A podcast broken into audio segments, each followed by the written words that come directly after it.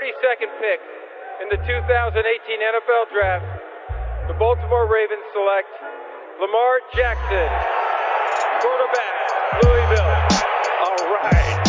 Hey! Creativity. Number two, Derek Jeter. I love me some Steph Curry. Steph Curry is the greatest shooter in the history of basketball. Curry drive, scoop layup. Oh, beauty from Steph Curry. If I play basket, I could play with LeBron without a problem. And if they need help, I'll help them. Moore told us, and now we have an altercation. Alex Ovechkin pounding away on Andrei Svechnikov, who's down. That one right there made you the greatest player of all time.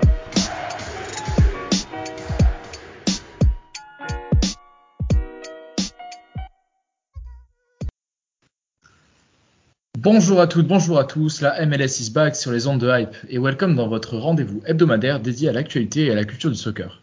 Au programme de ce numéro, un point sur une actualité MLS de folie et un débat suite à l'annonce d'un énième changement de la Ligue des champions de la CONCACAF, de l'élargissement de la Leagues Cup qui oppose clubs américains et mexicains et donc de l'avenir des compétitions continentales nord-américaines dans leur ensemble. Mais avant d'entrer dans le vif du sujet, laissez-moi vous présenter notre Dream Team Hype du jour, à commencer par le retour du journaliste sportif Maxime Aubin en live de New York. Salut Maxime. Salut Ken, salut Antoine, salut Nico. L'homme derrière le site de référence sur la MLS Culture Soccer, welcome back Antoine Latran. Salut Ken, salut à tous. Et enfin le fondateur de la référence Lucarne Opposée, Nicolas Cougo. Salut Ken et salut aux revenants.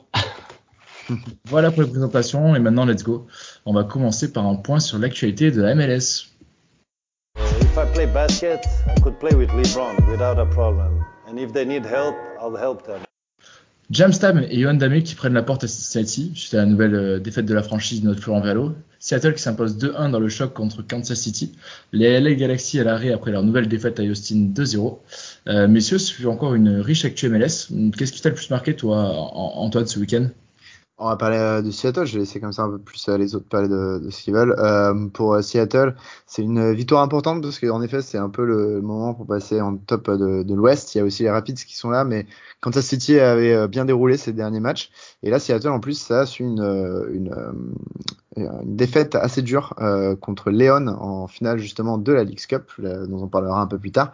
Mais euh, c'était un peu le moment où on pensait que vraiment la MLS allait enfin gagner une compétition contre les Mexicains. Et ça ne s'est pas fait. Euh, c'était pas loin, mais ça ne s'est pas fait. Et donc le mental était assez bas. Et cette victoire 2-1 avec euh, notamment un but de, de Wilburn qui est un peu remplaçant d'habitude, ça fait du bien au mental. C'est euh, très important en MLS d'être dans les premiers au niveau des conférences parce que ça te permet d'avoir euh, un match en moins potentiellement en playoff et, puis de de- d'être à domicile, ce qui en MLS c'est un avantage énorme, euh, surtout au niveau des playoffs. Donc c'est euh, c'est un euh, ils sont à deux points là de, de Kansas City avec un match en plus à jouer. Euh, donc euh, franchement c'est une victoire qui valait énormément de points et euh, c'est voilà c'est super. Il y a encore en plus on a appris que Jordan Morris qui était une des grosses stars ces dernières saisons mais qui a été blessé toute l'année pourrait revenir un petit peu en playoff après après sa blessure en début d'année. Donc on, que des bonnes nouvelles du côté de, Seattle malgré voilà aussi Nicolas Loedero qui est blessé. Donc c'est c'est une victoire qui fait du bien au mental. Ouais, parce qu'il faut rappeler que Seattle, du coup, grâce à cette victoire, repasse devant Kansas City avec un match en moins, comme tu l'as dit. 48 points pour eux, 46 pour Kansas City. Il y a Colorado Rapids à 45. Portland qui est à 40 et qui est très en forme en ce moment. euh, Ils ont gagné 600 ce week-end. Ouais, du coup, en conférence Ouest, la première place va avoir très très cher. Du coup, c'est vrai que c'est une victoire très importante. Euh, on peut pas en dire autant de la conférence Est, parce que New England continue son cavalier seul. Je pense qu'il y aura pas trop de suspense pour le supporter Shield cette année. Euh, Ah, ouais. Qu'est-ce que vous avez pensé de la victoire de, de New England? Juste pour euh, accentuer pour New England, c'est assez fou parce que ils ont aussi fait des victoires en semaine. Euh, et ils faisaient la, c'est pas ce week-end justement le, le match d'avant, ils jouaient avec une équipe B. Vraiment, euh, il y avait, il manquait énormément de titulaires et ils sont capables quand même d'aller gagner à chaque fois. Enfin, c'est, impressionnant ce qu'ils font et c'est impressionnant ce que fait Bruce Arena, l'entraîneur qui a réussi à gagner euh, en MLS quand la MLS continuait à commencer, en MLS quand c'était l'époque du Grand Galaxy, etc. Et puis là en MLS alors qu'on est dans une MLS totalement différente. Euh, et cet entraîneur arrive à continuer à s'adapter et à bien réussir. Donc euh, voilà, chapeau à New England. Et c'est vrai qu'il enfin, il y a aucun, aucun club qui arrive à, à la cheville pour la, la course au, au, au Supporter Shields. Après en playoff, ce sera plus compliqué, mais euh, là, ce qu'ils font sur la saison régulière, c'est assez impressionnant. Tout à fait. Maxime, Nico, vous, qu'est-ce que vous avez regardé ce week-end? Qu'est-ce qui vous a intéressé? J'ai regardé euh, Austin FC et la Galaxy. C'était le, le, grand match de, de, de ce week-end, parce que c'était sur, sur ESPN dimanche soir.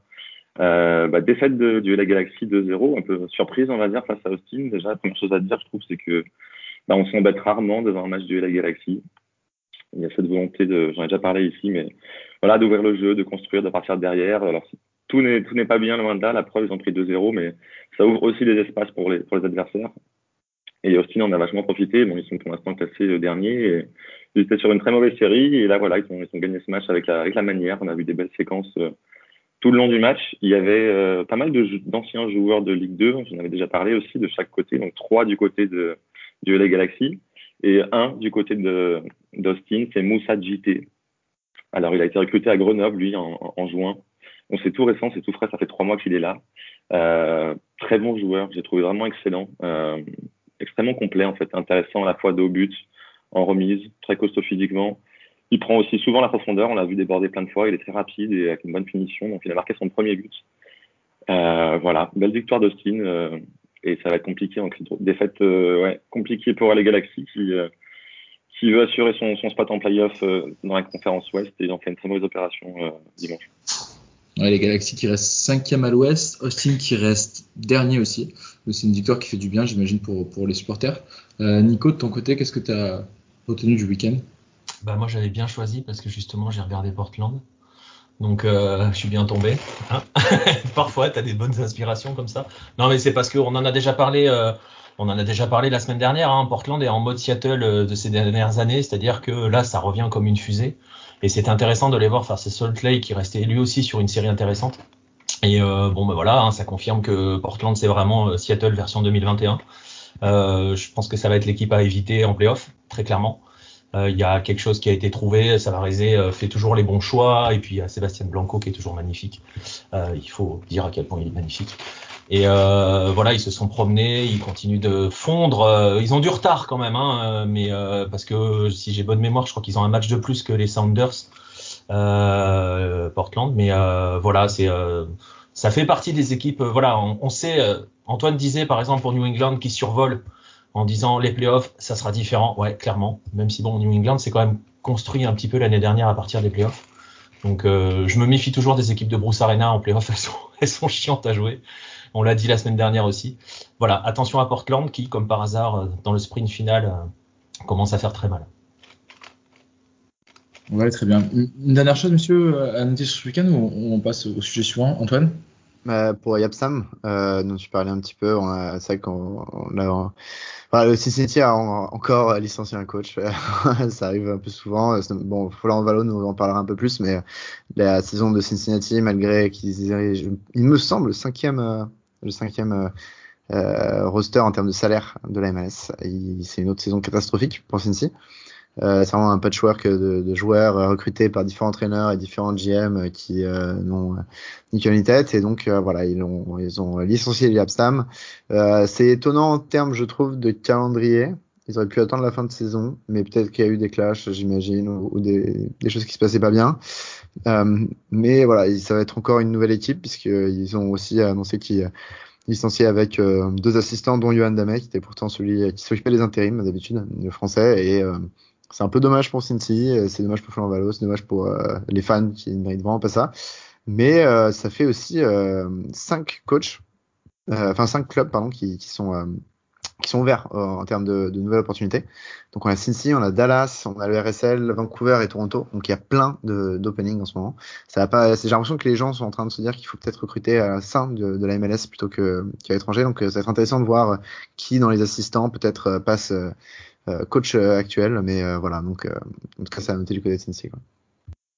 Maxime, tu voulais rebondir sur cette action non, bah, juste pour confirmer ce que dit Antoine, il a raison, ça prouve bien que c'est pas l'entraîneur euh, qui est forcément responsable à 100% de ce qui s'est passé à Cincinnati, puisqu'ils ont ils ont enchaîné les entraîneurs. Est-ce que de ce que j'ai compris en interne, si c'est voilà, si c'est le c'est le président qui fait le c'est la direction du club qui fait l'équipe et c'est pas l'entraîneur, ça devient compliqué.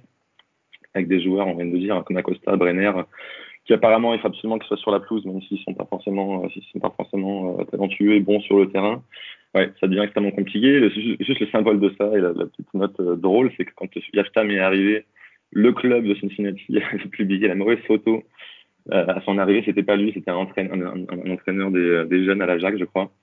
Et ben rebelote dans les médias américains tout à l'heure là, il y en a qui ont repris la photo de, de, ce gars-là qui n'était pas du tout Yaftam, donc ouais, sketch de, de, A à Z pour l'expérience de Yaftam en, en MLS.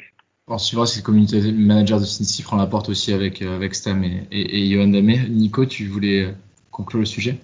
Ouais, bah pour conclure, c'est toujours l'éternelle question qu'on avait un petit peu abordée sur la notion de projet à Cincinnati. Euh, on ne sait pas vraiment s'il y en a déjà eu un. On ne sait pas vraiment s'il y en a un. Le, Antoine parlait du timing. Très franchement, il reste 9 matchs, si j'ai bien compté, pour Cincy. Ils jouent rien du tout. Euh, parce que on faut pas croire qu'ils vont gagner plus de matchs qu'ils en ont gagné sur les trois dernières saisons. Donc ils reviendront pas pour les playoffs. Le timing est un peu chelou. Euh, il va y avoir un entraîneur intérimaire. Enfin voilà, ça va finir en roue libre. J'ai enfin, c'est le vieux qui parle. J'ai l'impression de voir les Chivas là, à Cincinnati. Voilà. Mais on sait comment ça va finir. Et ce qui, et ce qui est dommage surtout, c'est qu'en dehors du terrain, en tout cas, il y a un projet parce qu'avec le, ils ont, ils ont euh, bâti un, un, un, stade de toutes pièces il y a quelques temps. Avec euh, voilà, il y a un super public. Enfin, le, le public est là, il suit l'équipe. Les infrastructures sont incroyables, donc c'est, surprenant et dommage que ça ne traduise pas au niveau de l'équipe. Très bien, mais écoutez, on reviendra dans cette actu avec, euh, avec Florent Valo à qui on, on, passe le bonjour et qui pourra nous dire un petit peu plus euh, une semaine après euh, les, coulisses de, de, de, ce, de ce licenciement. Très bien, maintenant qu'on a fini par la MLS, on va se projeter sur un autre sujet, euh, cette fois-ci continental, un sujet qui tient à cœur à Nicolas Cougon en général. Donc je vous dis à tout de suite, jingle Dominé par les Mexicains avec un calendrier illisible le plus rémunérateur, la LDC de la CONCACAF n'a jamais réussi à obtenir le prestige de ses cousines européennes ou sud-américaines. Euh, les changements de format récurrents ne vont pas arranger la situation, avec un nouveau qui a été annoncé cette semaine, euh, qui annule et remplace donc celui de février. Euh, ça y est, donc on va partir sur une des compétitions renforcées entre les entre les régions et notamment la League Cup qui sera donc l'Amérique du Nord, Mexique, États-Unis euh, et Canada. Nicolas, vous avez fait un peu pied pour t'expliquer sur les cartes opposées. Est-ce que tu peux nous faire un petit point sur euh, bah, la, prochaine réforme? Alors, prenez un stylo, installez-vous deux minutes parce qu'il va falloir s'accrocher. On va essayer de faire ça simple. Euh, ils ont décidé de séparer la confédération en trois zones géographiques. Et c'est pour cela qu'ils s'amusent à parler dans leur communication d'expansion. On verra plus tard que c'est une vaste hypocrisie, mais bon, soit. Donc, il y a trois zones. Il va y avoir l'Amérique du Nord, concrètement Canada, États-Unis, euh, Mexique, qui vont se bagarrer entre eux pour décrocher des spots pour la Conca Champions. Euh, et euh, il va y avoir l'Amérique centrale et ensuite les Caraïbes. Donc, trois qui vont avoir différents moyens d'accéder à la Conca Champions, qui va passer ensuite par un premier tour et ensuite des huitièmes de finale. Ce sera des matchs euh, classiques, hein, des matchs de coupe aller-retour. Euh, voilà. Après, je sais pas si tu as envie que je rentre dans le détail du comment chacun se qualifie. On peut le faire, mais euh, ça peut être un peu plus, chaud. Concrètement, il va y avoir 18 équipes issues du Nord. sur les 27 qui participeront à ce que l'on appellera véritablement la Conca Champions.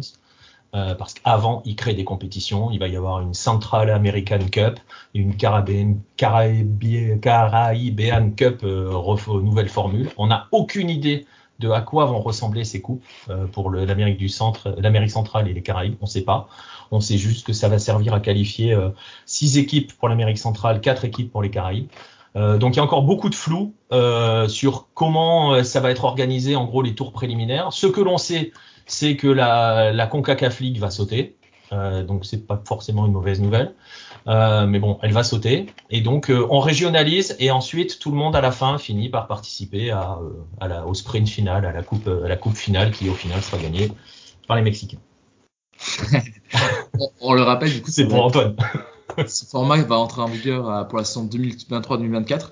Antoine, toi, qu'est-ce que tu penses et qu'est-ce que tu retiens de ces annonces? Mais juste pour compléter, donc là c'est la CONCACAF Champions League, mais il y a aussi la Leagues Cup qui va changer totalement euh, et qui en fait là en ce moment c'est un tournoi un peu, je vais pas dire intertoto, mais en gros c'est euh, quelques franchises de MLS et de Liga MX qui sont pas en CONCACAF Champions, qui sont mis ensemble euh, et hop euh, ça part sur un tournoi avec huit équipes. Là ça va devenir à partir de 2023 en fait, ça devient l'équivalent un peu d'un March Madness à l'américaine. C'est vraiment très bizarre. Tu as toutes les équipes de Liga MX et toutes les équipes de MLS qui vont se mettre dans un tournoi condensé d'un mois, euh, en juillet-août, euh, et qui vont faire un tournoi, euh, en, gros un tournoi conjoint pour un mois. Il y a, donc ce sera 47 équipes en 2023, je crois 48 plus tard parce qu'il y aura une expansion MLS. Ce sera un peu aux États-Unis, au Canada et au Mexique apparemment. Donc c'est clairement préparer aussi la, la, Coupe du Monde et, les installations. Mais c'est un, cette Leagues Cup 2.0, c'est vraiment un pari assez intéressant parce que ça s'est jamais fait en foot d'avoir deux fédérations euh, qui s'unissent pour faire comme ça d'un coup un, un, championnat, enfin une sorte de, de coupe condensée sur un mois. Euh, alors c'est clairement pour des raisons économiques, surtout euh, du côté euh, mexicain, parce que du côté américain, c'est aussi pour prouver que on, on arrive à, à, rivaliser avec les clubs, euh, les clubs mexicains. Ce sera des groupes de trois, et je crois que les trois premiers sont qualifiés en Conca Champions, ceux qui gagnent. Mais ça, en fait, c'est un potentiel énorme, je trouve, parce que ce sera en août, quand les ligues européennes sont fermées. Donc tu peux essayer de gagner un peu d'intérêt euh, des, des, Européens qui regardent euh, un petit peu l'été peut-être les, championnats américains. Tu as pas de NFL, de NBA, de NHL à ce moment-là, tu as que le baseball. Euh, clairement, en fait, pendant un mois, tu auras une mini Coupe du Monde ou Jeux Olympiques pour essayer d'avoir de, de, des spectateurs. Et ça, ça arrive l'année après les renégociations de contrats télé pour la MLS qui sont historiquement bas. Euh, la MLS galère à avoir de l'argent. Et ben là, franchement, tu as tous les clubs MLS qui vont jouer contre tous les clubs mexicains. La Liga MX, si on rappelle, c'est la ligue la plus regardée euh, en, aux États-Unis avant, euh, avant la, première ligue ou la Champions League. Donc c'est un, un, vivier financier énorme pour la MLS, euh, sans compter tout ce qui est sponsor, etc. Pour un mini tournoi avec sûrement 80-90 matchs, j'imagine, avec 47 équipes, euh, il y a moyen. Euh, et il y aura un cash prize assez énorme pour euh, la MLS et les clubs de la Liga MX. Donc les clubs vont essayer de jouer à la, de la jouer à fond. Donc voilà, ça, va, enfin en vrai, ça va être un changement assez énorme dans l'histoire de la MLS d'avoir cette compétition d'un mois entier, tous les ans en plein milieu de l'été.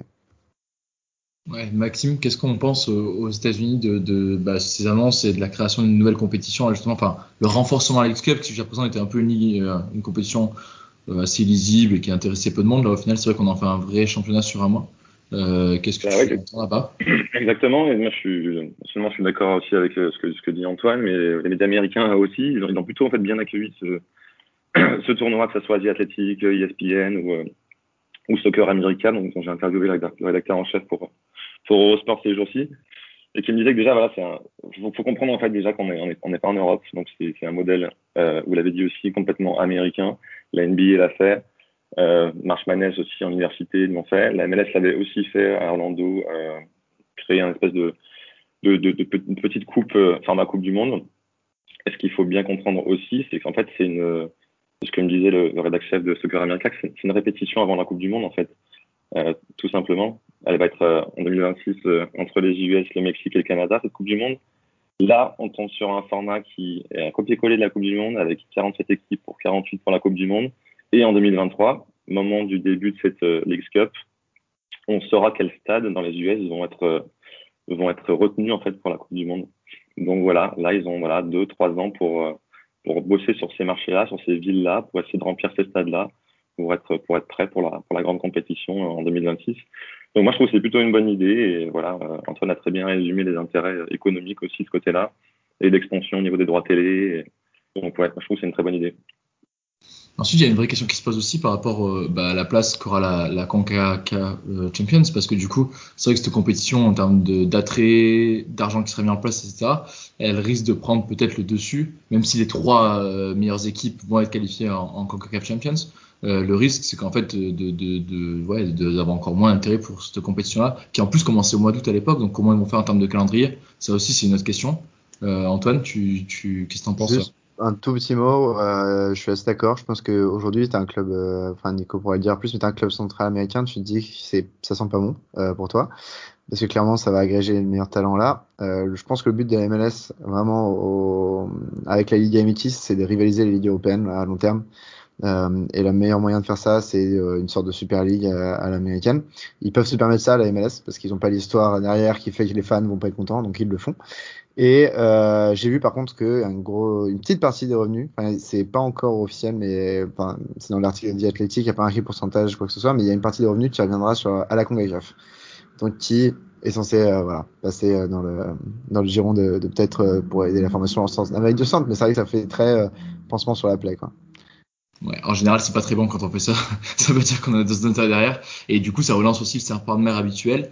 Euh, Est-ce que ce serait pas le premier pas euh, vers un rapprochement entre euh, la Liga MX et la MLS dont on parle depuis très longtemps? Au final, ça peut être un peu vu comme un, essai. Qu'est-ce que t'en penses, Nico?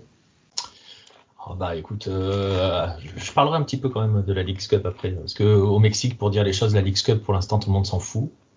Euh, Léon l'a gagné dans un anonymat total. Euh, ça n'intéresse personne. Euh, là, ce que, je, ce que l'on voit, c'est que oui, on est, on est clairement dans, un, dans une politique. Sportivement parlant, je pense qu'on l'a bien compris dans ce que disent aussi euh, Maxime et Antoine, dans la façon dont ils le décrivent. On voit bien que sportivement parlant, pour l'instant, ça n'a absolument aucun intérêt. Euh, franchement, le, le, seul argument est économique. Je veux dire, si c'est pour tester les installations de la Coupe du Monde, voilà. Euh, je suis pas convaincu que les clubs mexicains la jouent à fond. Pourquoi? Parce que les meilleurs seront déjà qualifiés pour la Conca Champions, donc ils n'en auront un peu rien à faire. Euh, donc je suis pas sûr que, tu vois, quand on te dit tous les clubs, ils seront, oui, mais si par exemple l'América est déjà qualifié, ils vont envoyer les U20. Ils en auront rien à faire de s'emmerder au mois d'août à jouer la, Conca, la, Cup. Euh, après, euh, est-ce que c'est un premier pas vers Écoute, j'ai envie de te dire qu'il y a beaucoup de signes quand même. La Liga MX s'est fermée pour 5 ans l'année dernière. Elle a utilisé la Covid pour devenir une ligue fermée. Euh, Est-ce que la, Liga MX n'est pas en train de se dire on va devenir la conférence sud? Euh, On peut commencer à se poser la question. Je ne suis pas convaincu que certains clubs qui forcément ne pensent qu'en intérêt économique, parce qu'on reste quand même en Amérique du Nord, hein, tu vois, Antoine parlait de l'histoire, on reste quand même dans des politiques nord-américaines avec des marchés à aller chercher. Euh, franchement, ça peut être un pas de plus. Et après, oui, les questions sur euh, le reste de la zone CONCACAF, c'est dramatique. Euh, au niveau des clubs, c'est absolument dramatique cette nouvelle mouture. C'est dramatique la League Cup. Euh, voilà, on a beaucoup parlé de la Coupe du Monde. On voit très bien à qui l'histoire va profiter, surtout au Canada. Bon, voilà, je ne serais pas trop méchant avec les Canadiens, mais quand même, faudrait quand même pas abuser. Euh, pour l'instant, tout est fait pour essayer d'englober le Canada dans cette dans cette Conca Champions, sachant que le Canada n'existe quasiment pas dans cette dans cette épreuve. On sait que c'est pour la Coupe du Monde 2026. Je suis pas convaincu que ce nouveau nouveau nouveau nouveau nouveau format perdure après la Coupe du Monde. Donc euh, on va voir, mais euh, les dégâts qui vont être causés dans l'Amérique centrale et dans les Caraïbes vont être au niveau des clubs irréparables. Maxime? Nicolas vient juste de parler justement du manque d'intérêt des, euh, des clubs mexicains potentiels pour cette coupe-là. Et je trouve qu'il a prouvé aussi l'inverse dans son raisonnement, et il a raison, c'est ce, la CONCACAF est en perte de vitesse, la CONCACAF, la CONCACAF Champions League, et je pense que l'objectif justement de ce rapprochement entre Liga euh, euh, MX et MLS, c'est de justement créer une compétition qui, demain soit peut-être plus importante même que la, que la Champions League CONCACAF en fait. Donc à mon avis, en fait, c'est ça qui, qui va se passer, c'est ça l'objectif. Donc, euh, donc je pense que les clubs mexicains vont au contraire euh, sûrement s'y mettre et que, et que ça peut être de, de, ça peut être la compétition de, de demain quoi, euh, de, de, ce côté-là, de l'Atlantique. Antoine, tu penses pas la même chose? Ouais, et euh, je pense aussi que ça poussera en fait les clubs. C'est intéressant d'un point de vue MLS parce qu'il y a plein de clubs qui ont des, des finances énormes, mais qui sont euh, un peu contraints par les règles budgétaires, euh, pour la bonne chose, hein, pour l'équité de la ligue, etc. Et le moment où tu vas commencer à, en fait à faire une compétition d'un mois avec des clubs mexicains, tu es un peu obligé de de dire bon bah écoutez les gars les règles financières euh, ça marche pas très bien. Enfin on peut pas jouer contre une équipe qui a 15 joueurs désignés si on nous on a qu'à 3 euh, donc ça va être intéressant de voir comment la MLS va évoluer par rapport à cette ligue euh, et si elle va changer ses règles financières. Parce que c'est enfin c'est un vrai problème et c'est ce qui pour le moment je pense freine le fait qu'il y, aura jamais enfin je crois pas trop l'idée de fusion peut-être un rapprochement très très proche mais une fusion c'est un peu compliqué. Tu as aussi des règles style la enfin des, des règles de, de syndicat euh, en MLS. On en avait pas mal parlé au début avec Florent Valo au début de ce podcast euh, l'année dernière. Et il y a des règles, oui, qui s'appliquent pour les, les temps d'entraînement, les joueurs, etc., qui sont pas du tout les mêmes en, en, au Mexique. Et même les règles financières, je pense pas qu'un club, euh, enfin, un club mexicain soit géré un peu plus. Euh, il y a moins, enfin, je dis que je me trompe, mais moins comme des entreprises que les clubs de MLS, enfin pas tous en tout cas ce qui fait qu'il y a une rigueur budgétaire qui est pas forcément la même. Euh, et là aussi, je suis pas sûr que voilà les deux pourraient être un jour une seule entité, mais c'est clair que en tout cas c'est leur meilleur moyen pour exister en fait sur la scène mondiale, c'est d'être ensemble et, euh, et, de faire ce genre de compétitions qui peuvent euh, à la télé euh, vraiment attirer les, les, foules. Maxime? Juste aussi, d'un point de vue en fait euh, MLS, en fait, on est à la place de, de Don Garber surtout de, ce, de son côté à lui. Est-ce que c'est un intérêt en fait pour lui d'une fusion à long terme? C'est plutôt non au final. puisque, le championnat mexicain est déjà c'est un championnat mature qui a, je sais plus, 70, 75 ans déjà, avec un public aussi mature, alors qu'aux US, ils sont en train de tout construire. Donc là, je vois l'intérêt de se servir effectivement du championnat mexicain pour voilà, gonfler les audiences, trouver, aussi une nouvelle audience tout simplement. Mais je pense qu'à long terme, en fait, je vois, vois pas trop l'intérêt. Je pense qu'ils auraient plus à perdre qu'à gagner, à, à s'ouvrir. Même au niveau du marché des droits télé américains, en dessous des sports, c'est faramineux ce qui a, gagné par rapport au Mexique. Donc je pense que voilà, pour moi, c'est voilà, ils vont, se servir un peu de de, de, de la Liga MX, mais, mais voilà. En tout cas, jusqu'à la Coupe du Monde, il n'y aura pas de fusion, c'est certain, mais je vois même pas pourquoi ils le feraient aussi à plus long terme. Nicolas, tu es d'accord avec ça? Ouais, ouais, sur la fusion, on, on, parle, on dit c'est peut-être un pas vers, oui, mais c'est vrai, comme, comme dit Antoine, comme dit Antoine, euh, s'ils doivent un jour fusionner, euh, va falloir quand même un sacré choc culturel pour les, pour le, tout ce qui est MLS, parce qu'on n'est quand même pas du tout sur les mêmes modèles. Pour rebondir un petit peu sur la question de la visibilité mondiale, euh, très franchement, la Liga MX s'en contrefiche de la visibilité mondiale. Elle a son marché qui est hyper puissant. Elle a les Mexicains du nord, donc euh, du nord de la frontière, qui lui confèrent des revenus suffisants. Euh, la Liga MX ne cherche même pas à s'exporter en termes de, droits télé, de diffusion. Hein. Pour avoir pour avoir bossé euh, sur une chaîne qui à une époque a voulu commencer à se pencher sur la question euh, d'acheter les droits pour la Liga MX, quand ils ont vu à quel point les mecs faisaient absolument aucun effort pour simplifier la chose, ils ont lâché l'affaire. Donc euh, elle n'a pas besoin de ça. La seule visibilité mondiale qu'elle cherche, c'est en termes de performance, c'est Coupe du Monde des clubs. Et la seule chose qui les intéresse là, et c'est pour l'instant ce qui sauve hein, presque la Conca Champions, c'est la Conca Champions. C'est-à-dire que les Mexicains se disent, j'ai cinq tours, attends, huitième, quart, demi, quatre tours, j'ai quatre tours pour aller à la finale en, en Coupe du Monde des clubs. C'est la seule chose qui les motive. Et euh, le reste, voilà, je, le seul moyen d'attirer derrière les Mexicains, c'est l'argent. Et ça. Mais, euh, Nico, il y a un nouveau président là, de Liga MX, euh, Arriola, euh, que j'ai vu, qui a l'air d'avoir un discours beaucoup plus capitalistique et beaucoup plus pro-américain. Et j'ai l'impression Ouais. que lui, il est un peu dans ce délire de, on va essayer de, bouger les lignes et de faire connaître, en fait, de faire en sorte que ça soit un super championnat américain qui nous permet de rivaliser avec les Européens, non? Et même en termes de, diffusion. tu, as, raison, c'est ça. Il y a, cette petite évolution. Euh, il y a cette évolution au niveau de certains clubs aussi qui commencent à essayer de, changer. Tu vois, par exemple, Tigres, qui est l'exemple type, qui va chercher des Français, euh, des stars, euh, entre guillemets, des joueurs qui peuvent être pour eux des stars mondiales. Ils sont quand même allés chercher un champion du monde, hein, c'est pas, c'est pas anodin. Euh, et un champion du monde qui a pas 35 ans. Euh, donc il y a une volonté quand même d'exister à l'international qui commence à se, à se, à se multiplier. Mais tu l'as dit, oui, il y a, y, a, y, a, un mouvement quand même. Hein. Je parlais tout à l'heure, je disais, elle s'est fermée la Liga MX. Ça a quand même été un choc culturel. Euh, ils ont ils ont flingué, pour dire les choses euh, plus crûment, ils ont flingué des, des, des, des, équipes historiques du football mexicain. Je pense au Monarcas de Morelia qui n'existe plus. Euh, donc voilà, il y a, y a, quand même cette vision très nord-américaine euh, qui est en train de grandir aux, euh, au Mexique. Et c'est aussi pour ça, même si je suis d'accord avec Maxime, il n'y aura pas fusion dans les trois ans, hein, on, est, on, est, tranquille, enfin on sait jamais avec eux, hein, ils sont capables de tout, même du pire. Mais attention, c'est pas, c'est moins improbable qu'il y a quelques années, je trouve. Maxime? Non, moi je pense que s'il y a autant de partenariats aussi en commun en ce moment aussi, c'est que enfin, forcément la Liga MX s'intéresse au marché américain de par justement sa démographie aussi. C'est que là, on est sur, je crois, sais pas les chiffres précis en tête, mais je crois que c'est entre 60 et 70 millions d'Américains d'origine latino aux US.